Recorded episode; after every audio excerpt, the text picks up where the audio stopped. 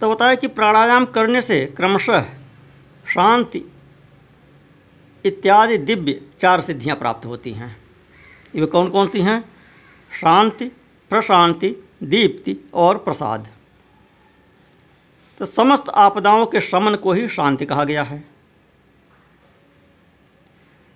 और तम, अर्थात अज्ञान, का बाहर और भीतर से नाश हो जाना, ये प्रशांति है। अर्थात बाहर की शांति को शांति कहा और बाहर भीतर दोनों ओर की शांति को, अज्ञान के नाश हो जाने को प्रशांति कहा। बाहर और भीतर जो ज्ञान का प्रकाश होता है, उसका नाम दीप्ति है तथा बुद्धि की जो स्वस्थता, अर्थात आत्मनिष्ठता है स्वस्थता। पहले बता चुके हैं, स्वस्थ का क्या अर्थ है? स्वस्थ। अपने आप में स्थित होना। स्वास्थिति, स्वस्थ स्व धन स्थ अर्थात अपने में स्थित होना, आत्मनिष्ठता। तो जो बुद्ध की आत्मनिष्ठता है, उसी को प्रसाद कहा गया है।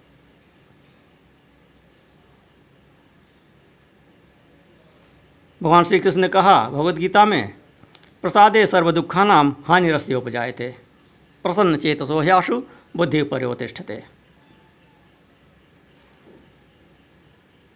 कि प्रसाद से सभी दुखों का नाश हो जाता है। वह प्रसाद क्या है? कि बुद्धि का अपने आप में स्थित होना। विषयों से हटकर अपने आप में स्थित हो जाना। बाह्य और आभ्यंतर सहित जो समस्त करण हैं, वे बुद्धि के प्रसाद से शीघ्र ही प्रसन्न अर्थात निर्मल हो जाते हैं। फिर बताया कि ध्याता, ध्यान, ध्येय और ध्यान प्रयोजन, इन चार को जानकर, ध्यान करने वाला पुरुष ध्यान करे। ध्यान का प्रयोजन भी ध्यान में रखना है। ध्यान आप कर क्यों रहे हैं? किस लिए कर रहे हैं? किसका ध्यान कर रहे हैं?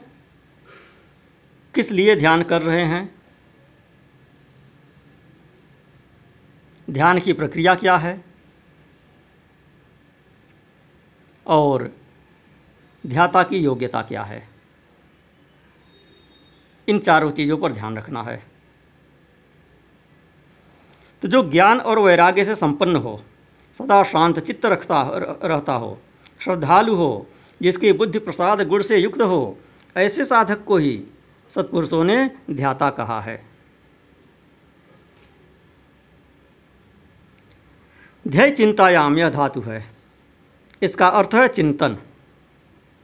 तो भगवान शिव का बारंबार चिंतन ही ध्यान कहलाता है। जैसे थोड़ा सा भी योगाभ्यास पाप का नाश कर देता है, उसी तरह क्षण मात्र भी ध्यान करने वाले पुरुष के सारे पाप नष्ट हो जाते हैं। श्रद्धापूर्वक विक्षेप रहित चित्त से परमेश्वर का जो चिंतन है, उसी का नाम ध्यान है।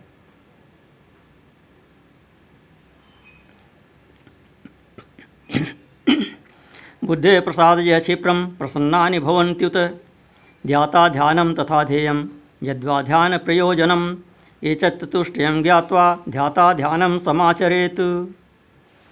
ज्ञान वैराग्य संपन्नो नित्यमव्यग्र मानस, श्रद्धान प्रसन्नात्मा, ध्याता सद्भिरुदाहृत। ध्येय चिंतायां श्रुतो धातु शिवचिंता मुहुर्मुहु योगाभ्यासा तथाल्पोपि यथा पापम विनाशयेत ध्यात क्षणमात्र व श्रद्धा परमेश्वरम। तो अव्याक्षिप्तेन मनसा ध्यानमित्यभिधीयते। विक्षेप रहित श्रद्धापूर्वक जो परमेश्वर का चिंतन किया जाता है, उसी का नाम ध्यान। फिर बताए बुद्धि प्रवाह रूप से ध्यान स्व स्वावलंबनम। ध्येयमित्युच्यते सद्भिर तच्च सांब स्वयं शिव। कि बुद्धि के प्रवाह रूप ध्यान का जो आलंबन या आश्रय है, उसी को साधु पुरुष ध्येय कहते हैं। स्वयं सांब सदाशिव ही वह ध्येय हैं। अर्थात जिसका ध्यान किया जाए, ध्येय अर्थात जिसका ध्यान किया जाए। तो स्वयं सांब सदाशिव ही वह ध्येय हैं। मोक्ष सुख का पूर्ण अनुभव और अरिमा आदि ऐश्वर्य की उपलब्धि, ये पूर्ण शिव ध्यान के पश्चात, पूर्ण धिव शिव ध्यान के साक्षात प्रयोजन कहे गए हैं। ध्यान से सौख्य और मोक्ष दोनों की प्राप्ति होती है। इसलिए मनुष्य को सब कुछ छोड़कर ध्यान में लग जाना चाहिए। लोक परलोक दोनों सुधारता है। आपका कर्म भी सुधारता है, भौतिक जीवन भी सुधारता है और मोक्ष भी प्रदान करता है। थोड़ा सा ध्यान लगा कर देखिए। दो मिनट का अगर ठीक से ध्यान लग गया तो कई दिन तक की ऊर्जा आपको मिल जाती है। पूरे दिन मन प्रसन्न रहता है और प्रत्येक कार्य व्यवस्थित रूप से करते हैं। बस वह दो मिनट ध्यान लगता नहीं है। बहुत लोग कहते हैं कि हम तो इतने देर तक मेडिटेशन करते हैं, इतने देर तक ध्यान लगाते हैं, आधा घंटा ध्यान लगाते हैं, एक घंटा ध्यान लगाते हैं, एक घंटा पूजा करते हैं, दो घंटा पूजा करते हैं। एक घंटा, दो घंटा पूजा करने से नहीं होता है। घंटों तक बैठने से, आँख मूदने से ध्यान नहीं लगता है। उसे ध्यान नहीं कहते हैं। आसन लगा कर बैठ गए, आँख मूद लिए। मन न जाने कहाँ कहाँ भ्रमण कर रहा है। तो वह समय बिताना वह ध्यान नहीं है। उससे तो उल्टी थकान आती है। दो ही मिनट का लगे, लेकिन अच्छे से ध्यान लग जाए। एक मिनट का लगे, अच्छे से ध्यान लग जाए। बिल्कुल एकाग्र हो जाए मन इधर उधर न भटके। तो उतने से पूरे दिन की क्या कई दिन की ऊर्जा मिल जाती है। एक मिनट का अगर ठीक से ध्यान लग गया तो एक सप्ताह तक की खुराक आपको मिल जाती है। ऊर्जावान रहेंगे, सभी कार्य सुव्यवस्थित ढंग से करेंगे। और बाहर की परिस्थितियाँ भी आपके अनुकूल होती चली जाएँगी। आप तो ठीक से व्यवहार करेंगे भी, बाहर का भी व्यवहार आपके प्रति बिल्कुल ठीक ठीक होने लगेगा। तो कहे कि यस्मा सौख्यं च मोक्षं च, ध्यान आदुभय मापनुयात, तस्मा सर्व परित्यज्य ध्यान युक्त भवेन्नर। नास्त ध्यानम विना ज्ञानम नास्त ध्यानम योगिन ध्यानम ज्ञानम च यश्यास्ति तीर्णस्तेन भवार्णव। बिना ध्यान के ज्ञान नहीं होता, और जिसने योग का साधन नहीं किया है, उसका ध्यान नहीं सिद्ध होता। जिसे ध्यान और ज्ञान दोनों प्राप्त हैं, उसने भवसागर को पार कर लिया। तो समस्त उपाधियों से रहित, निर्बल ज्ञान और एकाग्रतापूर्ण ध्यान, ये योगाभ्यास से युक्त योगी को ही सिद्ध होते हैं। प्रक्षीणाशेष पापानाम ज्ञाने ध्याने भवेन्मति।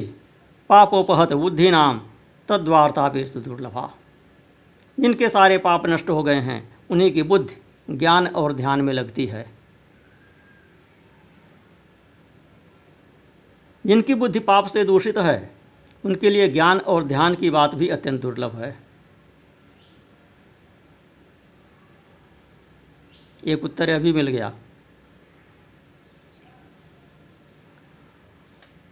कहते हैं कि बहुत प्रयास करते हैं, लेकिन क्यों नहीं ध्यान लगता है? इतने देर तक बैठे ध्यान नहीं लगा। तो उसका कारण यह भी है कि कर्म संस्कार प्रबल हैं। प्रारब्ध प्रबल है।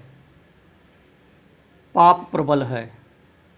पहले के पाप जो हैं, वे ध्यान नहीं लगाने देते। वे मन को बहुत इधर उधर भटकाते हैं। तो उसका क्या उपाय है? कि उपासना के द्वारा, पूजा के द्वारा, कर्मकांड इत्यादि के द्वारा, भौतिक उपासना, पार्थिव पूजा के द्वारा उन पापों का क्षय करिए। निष्काम उपासना से, निष्काम पूजा से जब पापों का क्षय हो जाएगा, उसके उपरांत ध्यान लगने लगेगा। तो जब तक पाप का क्षय नहीं हुआ है, उसको चाहे आप मानसिक रोग मान लीजिए, चाहे यह कहिए कि कोई अन्य प्रकार की बाधाएँ हमको सताती हैं, ध्यान नहीं करने देती हैं। कोई बाहरी बाधा है, ऊपरी बाधा है, भूत प्रेत की बाधा है, या अन्य कोई प्रकार का चीज़ है, मन में कोई हलचल, अनायास हलचल आ जाती है। मन शून्य सा हो जाता है। जब करते समय शून्यता आ जाती है। बहुत निद्रा आ जाती है, ऐसा होता है, वैसा होता है। तो वह सब आपके पहले के जो बुरे संस्कार हैं, वह ये बाधाएँ डालते हैं। पापों का नाश नहीं हुआ है, वे पाप ये सब बाधाएँ डालते हैं। तो उनका नाश करने के लिए पूजा उपासना जप तप किया जाता है। इसलिए प्राणायाम के लिए भी कहा और जप के लिए भी कि प्राणायाम करिए, जप करिए जप करिए, फिर प्राणायाम करिए। जप करते करते थक जाइए तो प्राणायाम करिए, प्राणायाम करते करते थक जाइए तो जप करिए। और उपासना भी उसमें सम्मिलित, भौतिक पूजा भी उसमें सम्मिलित कर लीजिए। उससे पापों का नाश होता है। जप से और पार्थिव पूजा से पापों का शमन होता है। लेकिन वह पार्थिव पूजा जो करें, जो उपासना करें, वह निष्काम होकर करें, तभी पापों का क्षय होगा, ये समझ लीजिए। हमने बताया, किसी ने पूछा कि ध्यान में नहीं मन लग रहा है, हम बता रहे हैं कि पूजा करिए, ध्यान में मन लगेगा। पूजा करिएगा तो पापों का क्षय होगा, ध्यान में मन लगेगा। पूजा आप करने लगे। तो पूजा तो आप करने लगे, लेकिन जैसे ही पूजा आरंभ किए, वैसे ही मन में अनेकानेक कामनाएँ आ गईं। निष्काम करने चले थे पूजा और सकाम करने लगे। भगवान, आज का मेरा यह कार्य सफल हो जाए। आज अमुक जगह हम जा रहे हैं ये काम अटका पड़ा हुआ ये हो जाए। कोर्ट में जा रहे हैं, मुकदमे में हमको सफलता मिले। आज हमारी दुकानदारी खूब बढ़िया से चले। ये भावनाएँ स्वाभाविक रूप से आ जाती हैं। तो इस तरह की कामनाओं के द्वारा जब आप पूजा कर रहे हैं, तब तो और अधिक पाप इकट्ठा कर ले रहे हैं। तो ऐसी पूजा फिर ध्यान में सहायक नहीं होगी। पूजा होनी चाहिए पाप का क्षय करने के लिए। वो तभी होगा जब निष्काम पूजा करेंगे। और निष्काम करने चले थे, तमाम तरह की कामनाएँ आ गईं। तो एक पाप को हटाने के लिए चले थे और सौ पाप और बिटोर लिए। तो कैसे ध्यान में मन लगेगा? तो कह रहे हैं कि प्रक्षीणा शेष पापा नाम ज्ञाने ध्याने भवेन्मति पापोपहत बुद्धि नाम तद्वार्ता भी दुर्लभा। कि जिसके सारे पाप नष्ट हो गए हैं, उन्हीं की बुद्धि ज्ञान और ध्यान में लगती है। जिनकी बुद्धि पाप से दूषित तो है उनके लिए ज्ञान और ध्यान की बात भी अत्यंत दुर्लभ है। जैसे प्रज्वलित हुई आग सूखी और गीली लकड़ी को भी जला देती है। उसी प्रकार, ध्यान की अग्नि शुभ और अशुभ कर्म को भी क्षण भर में दग्ध कर देती है। स्वाशुभ दोनों को दग्ध करती है, ये जान लीजिए। एक को बचाकर आप एक का नाश करने चलेंगे तो बात नहीं बनेगी। शुद्ध ध्यान वह है कि पाप पुण्य दोनों से परे आपको होना है।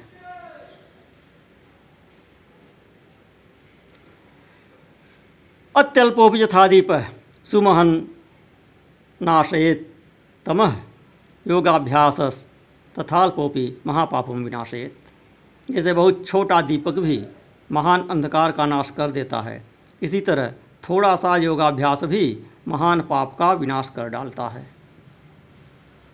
श्रद्धापूर्वक क्षण भर भी परमेश्वर का ध्यान करने वाले पुरुष को जो महान श्रेय प्राप्त होता है, उसका कहीं अंत नहीं है।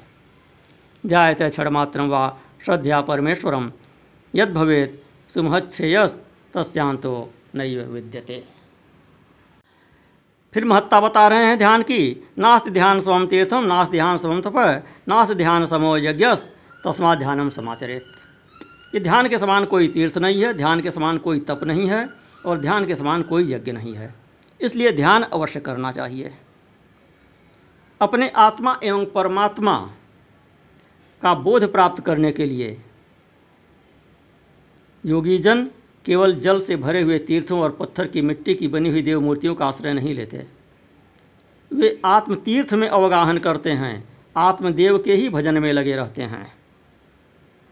तीर्थानि तो ये पूर्णानि, देवान पाषाण मृडमयान योगिनो न प्रपद्यन्ते स्वात्म प्रत्यय कारणात्। योगिनां च वपु सूक्ष्मं भवेत् प्रत्यक्षमैश्वरं यथा स्थूलमयुक्तानां मृत्काष्ठाद्यै प्रकल्पितम्। फिर कहते हैं कि जैसे अयोगी पुरुषों को मिट्टी और काठ आदि की बनी हुई स्थूल मूर्तियों का प्रत्यक्ष होता है, उसी तरह योगियों को ईश्वर के सूक्ष्म स्वरूप का प्रत्यक्ष दर्शन होता है। भगवान शंकर को अंतकरण में ध्यान लगाने वाले भक्त ही अधिक प्रिय होते हैं। बाह्य उपचारों का आश्रय लेने वाले कर्मकांडी भगवान शंकर को प्रिय नहीं होते हैं। तो जो बाह्य पूजा की अपेक्षा अंतर्मन में ध्यान करता है, वह शिव जी का अंतरंग होता है और बाह्य पूजा करने वाला बहिरंग होता है, वह दरवाजे के बाहर ही रहता है बाहरी दरबार में रहता है और जो ध्यान लगाता है, वह उनके भीतरी दरबार में रहता है।